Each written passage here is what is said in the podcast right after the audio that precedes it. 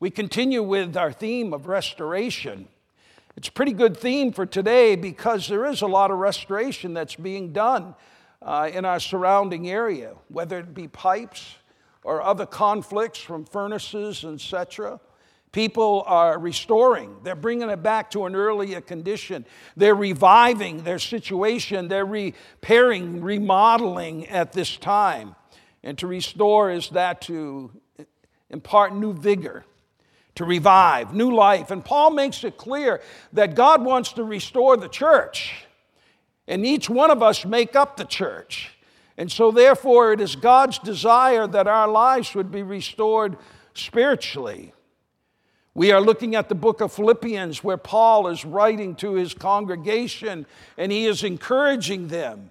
And one of the key texts in the book of Philippians is that in the first chapter in verse number six, where Paul instructs and he tells and he announces that we can be confident of this very thing that he who has begun a good work in each one of us will carry it on to completion until the day that we've been singing about this morning the day of arriving in His presence in heaven, the day of Jesus Christ.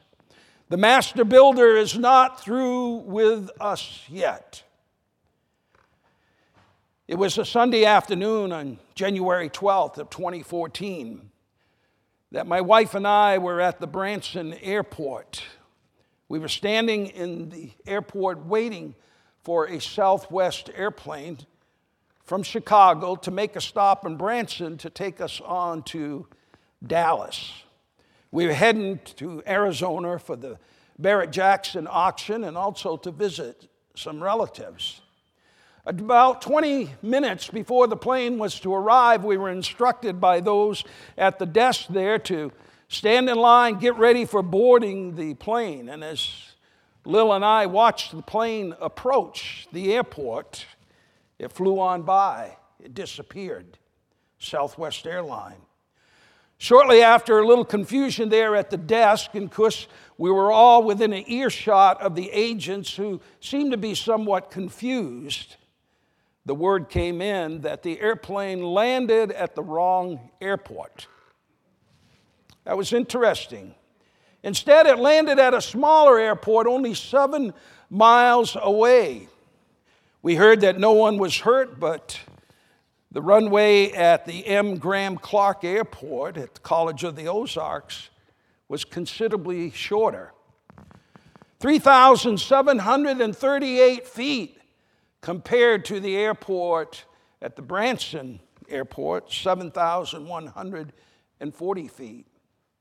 Later, we were able to rub shoulders with the individuals as they started showing up at the Branson airport by way of ground transportation. One man said as soon as they landed the plane, the brakes were applied very hard and very forcibly. Seat belts were stretched out, and the pressure of the brakes and burnt rubber could be smelt throughout the aircraft. Then the flight attendant announced, Welcome to Branson. And it was just a few moments later, the pilot came on and said, Ladies and gentlemen, I'm sorry to tell you that we've landed at the wrong airport. At first, the passengers considered it to be um, somewhat of an inconvenience. But the first thing they were presented with is how to get off the airplane. There were no ramps there. And they had rolling steps that came up to the plane, kind of old school, but they got off.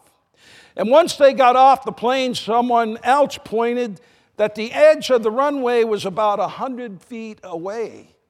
And there was four lanes of traffic just below a cliff. Southwest eventually brought in another plane, and the passengers, which included my wife and I, we flew on to Love Field in Dallas and departed about four hours later. The people said the flight went well. It was a perfect flight until the approach, until the landing. Seven miles off, which isn't a long distance from what I understand when you're flying an airplane. But they were right there, the approach. That was absolutely fooled them as they landed that aircraft. And I started to wonder as I read the scripture that we're going to address today how the approach in our lives may be similar. You see, every one of us have an approach in our lives. Do you know that you have an approach in your life? You have a way that you view life. You have a way that we would call an approach. You have a system of beliefs that you operate within. You have a narrative that plays in your head 24 hours a day, seven days a week. It's the way that we view life. It's the belief that we hold. It's the dreams that we cherish. It's the things that we long for and the things that we seek after. Our approach in life. For some of us, the approach is that we have a life that yields great joy. For others, the approach that we have in life is just ripping life out of our hands. It may not be as positive as the person you sit next to. For some of us, our approach is built around finances, it's built around money, making as much money as we possibly can, hoping that perhaps it will fulfill us. Others have approach that is that of protecting a family that we dearly love. For some, the approach of life is that we may see life as being as healthy as possible, hoping that we will live to be at least 100 years old or over. That's our approach. What is your approach to life? What's the thing that drives you in life? What is the thing that motivates you? And usually it can be summed up in one sentence or so. But what is your approach?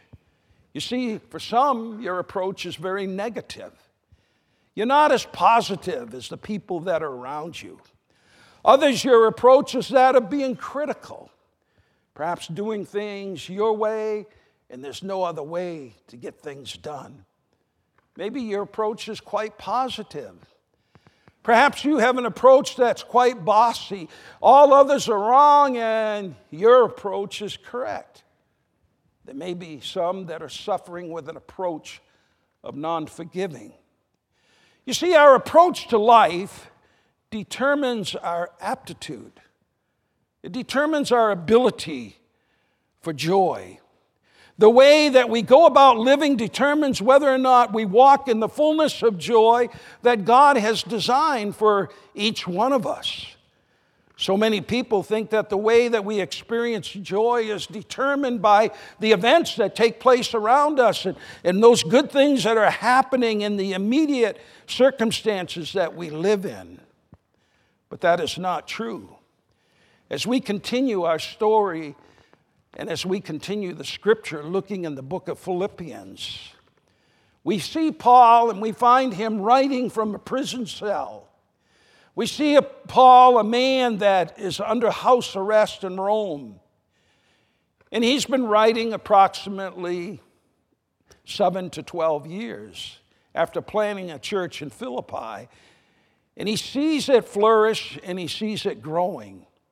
And he writes back to his friends. Many of them he knew, and he's writing to them. He's writing back to people that had walked alongside him in a good deal of time, and he wants to encourage them. And Paul is strong. Paul is a tough preacher. Paul is not afraid to repeat things. He's not afraid to say things over and over again. I guess if he had the parchment, his letter would be longer than five chapters, but he would write on and on.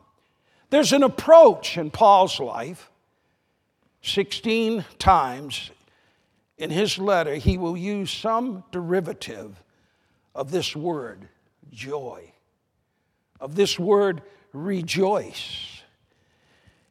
And he emphasizes it as it is an approach in life. Today's passage, as we come to it, is an awkward passage for me as a pastor. It may be one of the most difficult passages. But the passage confronts a potential danger before it even happens. If you have your Bible with you, I would encourage you to turn with me to that third chapter in Philippians. As I said, this could be one of the hardest passages. Paul's about to confront a danger to the church that hadn't even happened yet. In the first verse of Philippians, the third chapter, Paul says, further, or this word could be finally. There seems to be a shifting of gears to a new subject here. He says, My brothers and sisters, here's the approach rejoice in the Lord. Rejoice in the Lord. And it's no trouble for me to write the same thing again, Paul says. You may be getting tired of this, but I'm telling you, rejoice in the Lord, and it is a safeguard for you. It'll protect you. He's preparing them, but it's an approach in life. Paul is setting the stage here to deal with some unpleasant issue. Now we go to the second verse. Watch out for those dogs. Watch out for those evildoers, those mutilators of the flesh. Watch out for those dogs, the wicked men, and watch out for their evil deeds, those mutilators who say that you must be circumcised to be saved. It doesn't come across in English, but Paul uses here some incredibly harsh language in this text. One translation says, Watch out for the barking dogs, watch out for the wild dogs. Now, these are not the domestic type. For those of you that are like me and you love dogs and you have the best dog in the world waiting for you to get home right now, you must realize that Paul is in a different context of time. Dogs weren't viewed as little cute pets. They were nasty, they were unclean, they were dangerous, and they often wandered into places that they did not belong. And Paul views these false teachers as dogs. They were entering the church, they were damaging the church, and these particular teachers were known as Judaizers. You see, during the time of the early church, many devout Jews were willing to accept Jesus Christ as the Messiah. But they wanted to hold on to forms of Judaism. They believed that the Gentiles, first of all, must become Jews first. And that involved the act of circumcision and taking on the law of Moses. You can read more about this in Acts, the 15th chapter, where there was a council that got together and they dealt with this subject. Unless you were circumcised according to the custom of Moses, you cannot be saved. It's in Acts 15, the first chapter. The elders came together. It was Paul, it was Barnabas, um, James, and Peter, and they denied this claim. And they proclaimed the gospel of grace. the gospel of Jesus Christ. And salvation comes through Christ, and it comes through Christ alone, apart from the works of the law. And the Gentiles at this point did not need mutilation, they needed restoration. They needed a change in their life of following Christ. And in the early 2000s, there was a song, a popular song. The title of it was Who Let the Dogs Out? I can remember that I did an outside wedding in Indiana. It was in a beautiful setting in a field. We had some sort of a rehearsal the night before, but I was taken by surprise because as I went to my place and stood before the audience that was sitting in that field, the song Who Let the Dogs Out came on. And all of a sudden, the bride's dog came running down the trail, the path to the altar, and it brought a bunch of laughs. You see, this dog was her companion. She wanted it part of the wedding. Who let the dogs out? Well, it was no laughing matter here in the book of Philippi. Who let these dogs out? The answer is the evil one. The devil who wants to destroy God's people and most of all, destroy their confidence in Jesus Christ's sufficient work. And Satan would not he would like nothing more than to have people believe in the false gospel. So beware of the dogs, Paul says. Like physical dogs, there's all sorts of spiritual dogs we're finding. Many dogs do the same thing that these Judaizing dogs were doing, namely, adding to the gospel. And when you add to the gospel, I remind you, you lose the gospel. You do away with it. It's not Jesus plus your good works, whatever your own version of good works may be. It is Jesus Christ alone, alone. And as I read this, I sort of wonder why Paul is so upset. Now, you may feel like you've come to a medical seminar today, but there's false theology that's taken place.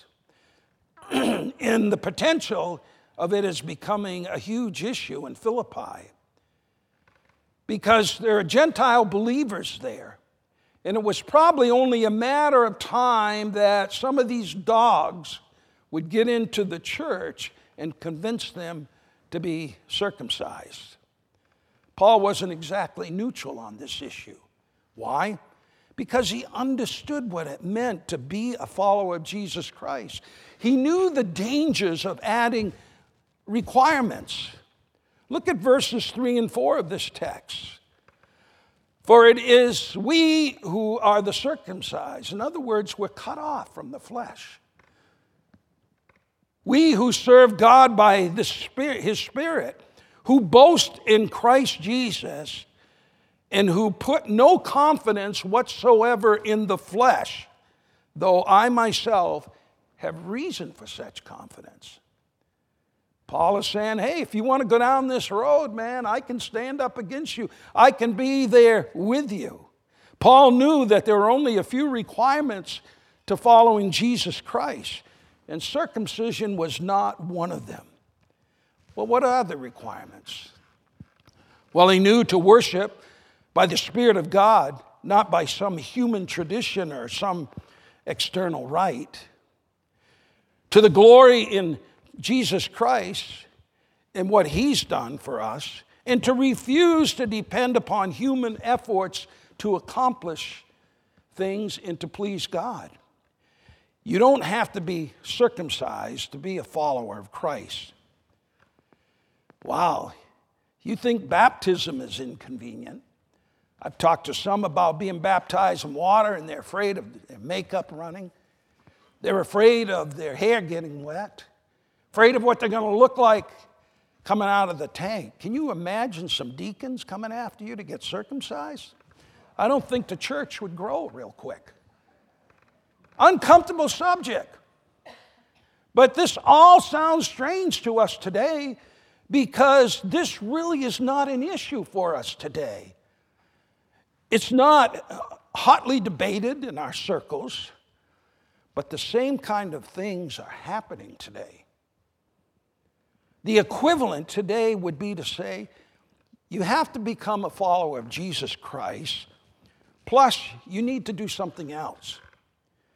And that something else may be walking an aisle, it may be signing a card, it may be taking a class, it may be praying a certain prayer, it may be singing a certain way, it may be dressing in some particular type of clothing.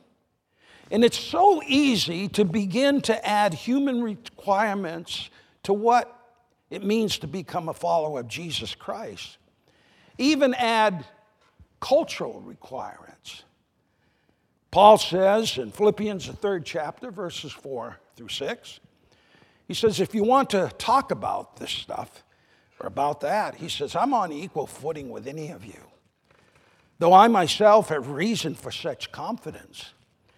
If someone else thinks they have reason to put confidence in the flesh, Paul says, I have more. I was circumcised on the eighth day of the people of Israel, of the tribe of Benjamin. I'm a Hebrew of Hebrews. And in regard to the law, I'm a Pharisee. And as far as zeal goes, man, I've persecuted churches. As for righteousness based on the law, I'm faultless. Done all those things. And Paul had the right upbringing. He had the right nationality. He had the right family background. He had the greatest inheritance that you could have.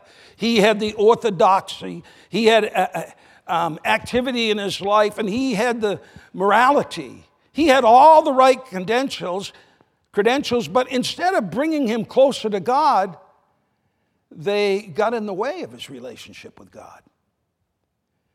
And the advantage of all of this became a disadvantage for Paul.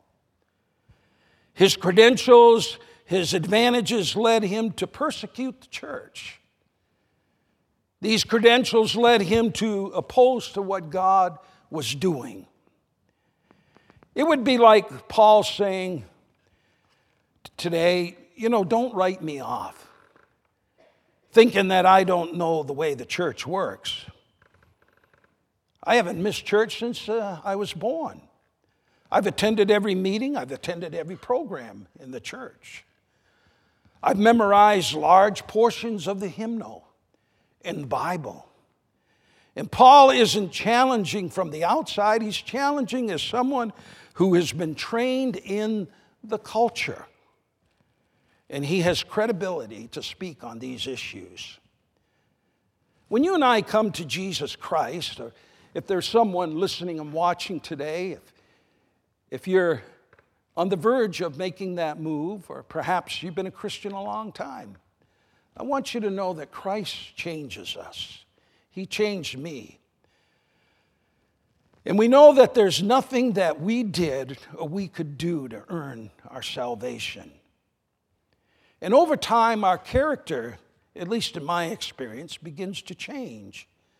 And that's good things because spiritually, there are expectations as we grow in maturity in Jesus Christ. And then after a while, we begin to confuse our changed character with entry requirements of faith if we're not careful.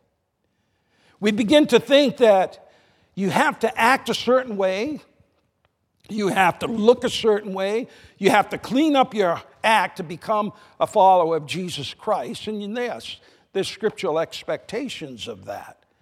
We even begin, for some, to isolate from those who aren't like us. And we see that Christ went into the world Paul goes into the world and he addresses those that are not like him. And eventually, we can start to confuse the cultural markers, I'll call them, cultural markers of what it means to be a good person with what it means to be a Christian. Cultural markers.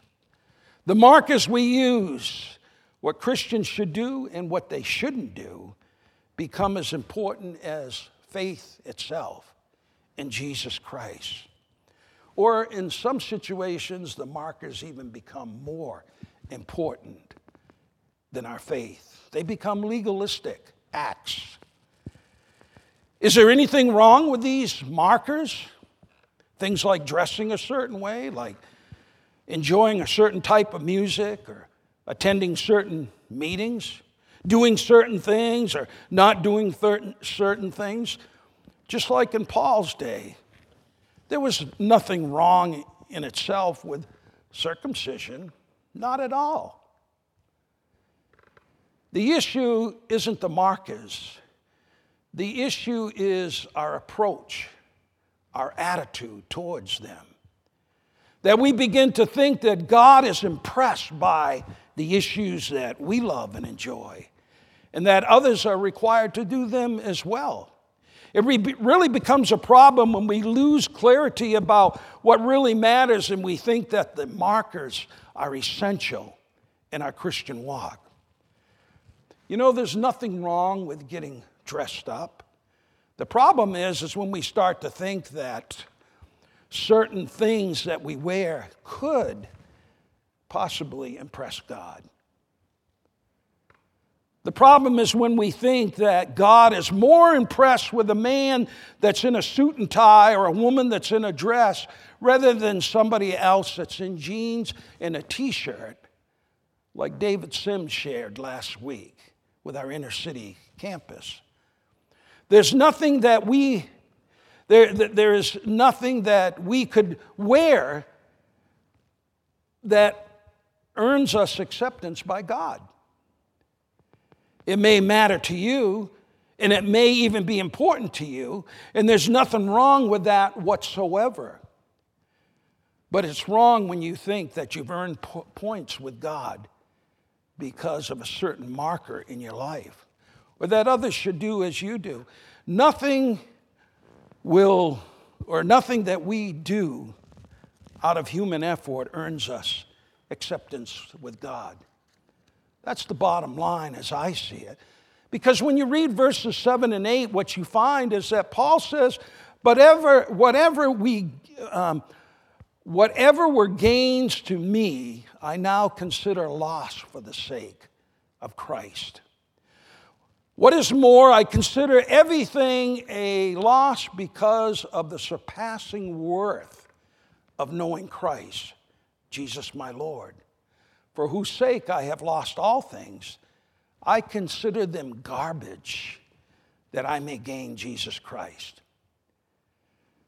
Everything, even Paul's best credentials, are not just meaningless, they're garbage, they're trash. I understand that when translators worked on this verse, they had a challenge because Paul didn't use the word garbage in the original. He he actually used a vulgar word that refers to body waste. And it was a word that was designed to make this point very forcible. In other words, our best human efforts, the markers that we invent to, divine, to define who's in and who's out, they're not at all important. There may be nothing wrong with them in themselves, but when we make them issues, they're worse than garbage. They're worse than trash.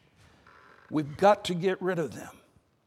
And Paul says it's the priceless gain of knowing Jesus Christ, or some, some scripture says the surpassing worth of knowing Jesus Christ as my Lord. In other words, it's about relationship. It's not only an intellectual thing, it's acknowledging Jesus Christ and it's obeying Christ. And then Paul outlines the results of the relationship that we have with Jesus Christ. First goes along with the theme today, the theme that the choir shared with us in the music, that we gain Christ. It means that one day on that judgment day, we will be judged and we can cling to the righteousness that comes from faith in Jesus Christ rather than our own actions, rather than our own credentials. The ninth verse of this third chapter of Philippians, in, where it says, And be found in him, not having a righteousness of my own that comes from the law, but that which is through faith in Jesus Christ. The righteousness that comes from God on the basis of faith. I pray that you have that righteousness today. I pray that Jesus Christ is in your heart and your life. It's going to be so much better to cling to Christ on that day than to brag about how we attended church or we did this or we wore that and we did all this other stuff. Paul says you, you can't cling to both. It's, it's a lot better to cling to Jesus Christ. May that be our desire. Secondly, he says that our lives will take on the shape of Jesus Christ's life. When you look at the 10th verse and the 11th verse of this text, and as we move through it, Paul says, I want to know Christ, yes, and to know the power of his resurrection, and to participate in his suffering, become like him in his death, and so somehow obtaining to the resurrection from the dead.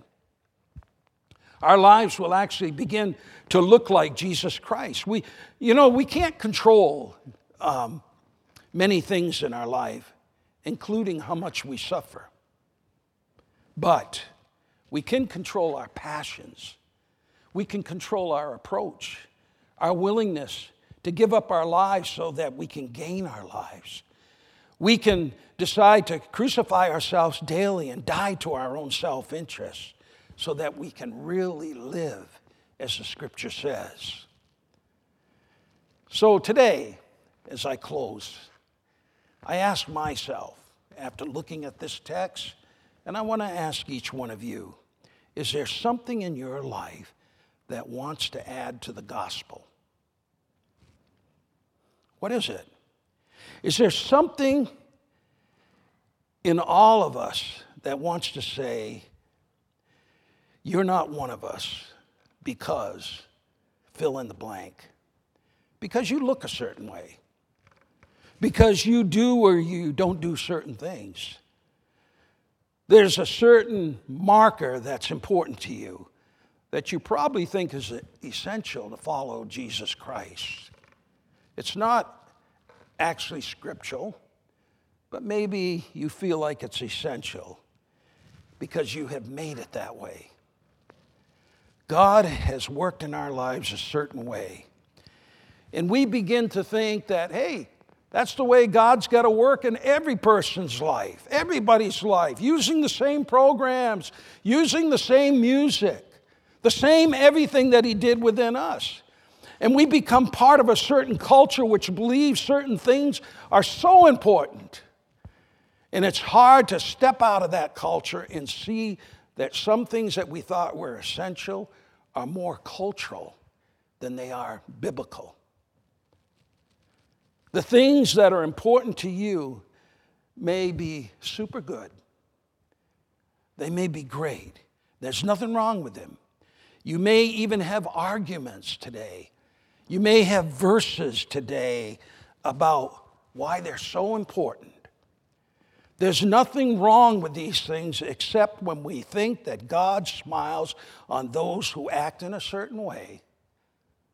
Our way and that he frowns on those who don't. And the problem is is that when we rely on our flesh, and flesh doesn't mean the physical body, by the way, it means our best human effort, our best worship, our highest worship, our best worship.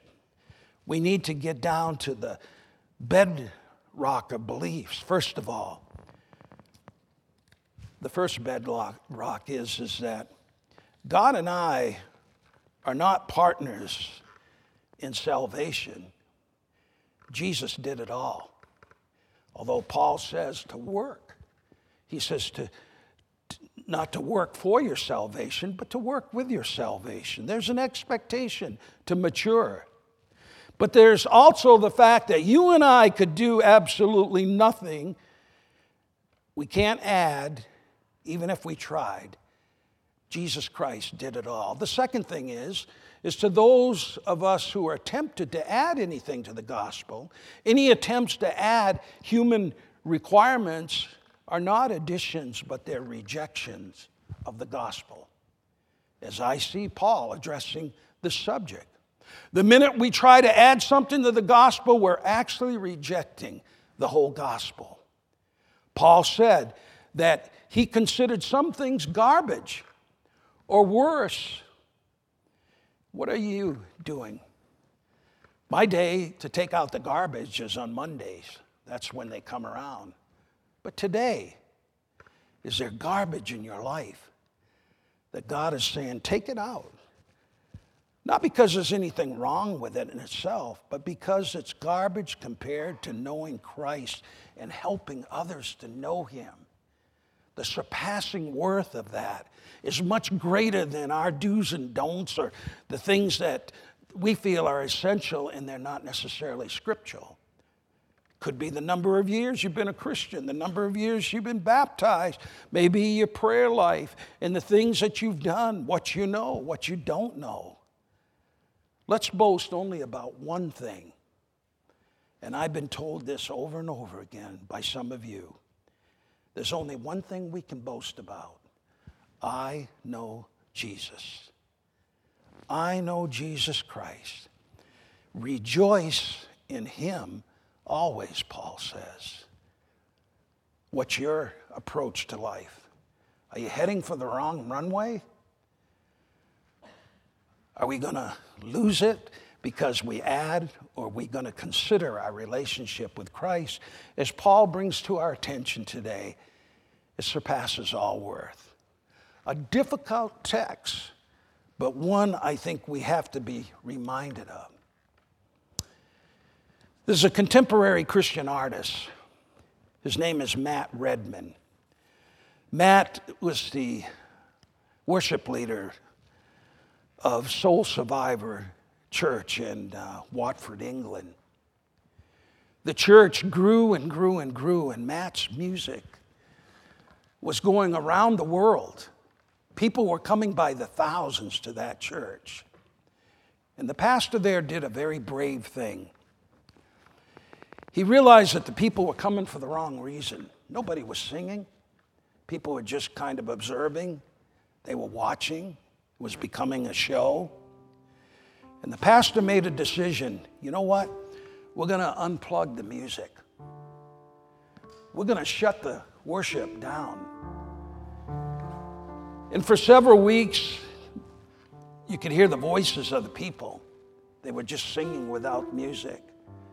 The band, which was quite energized, was not there.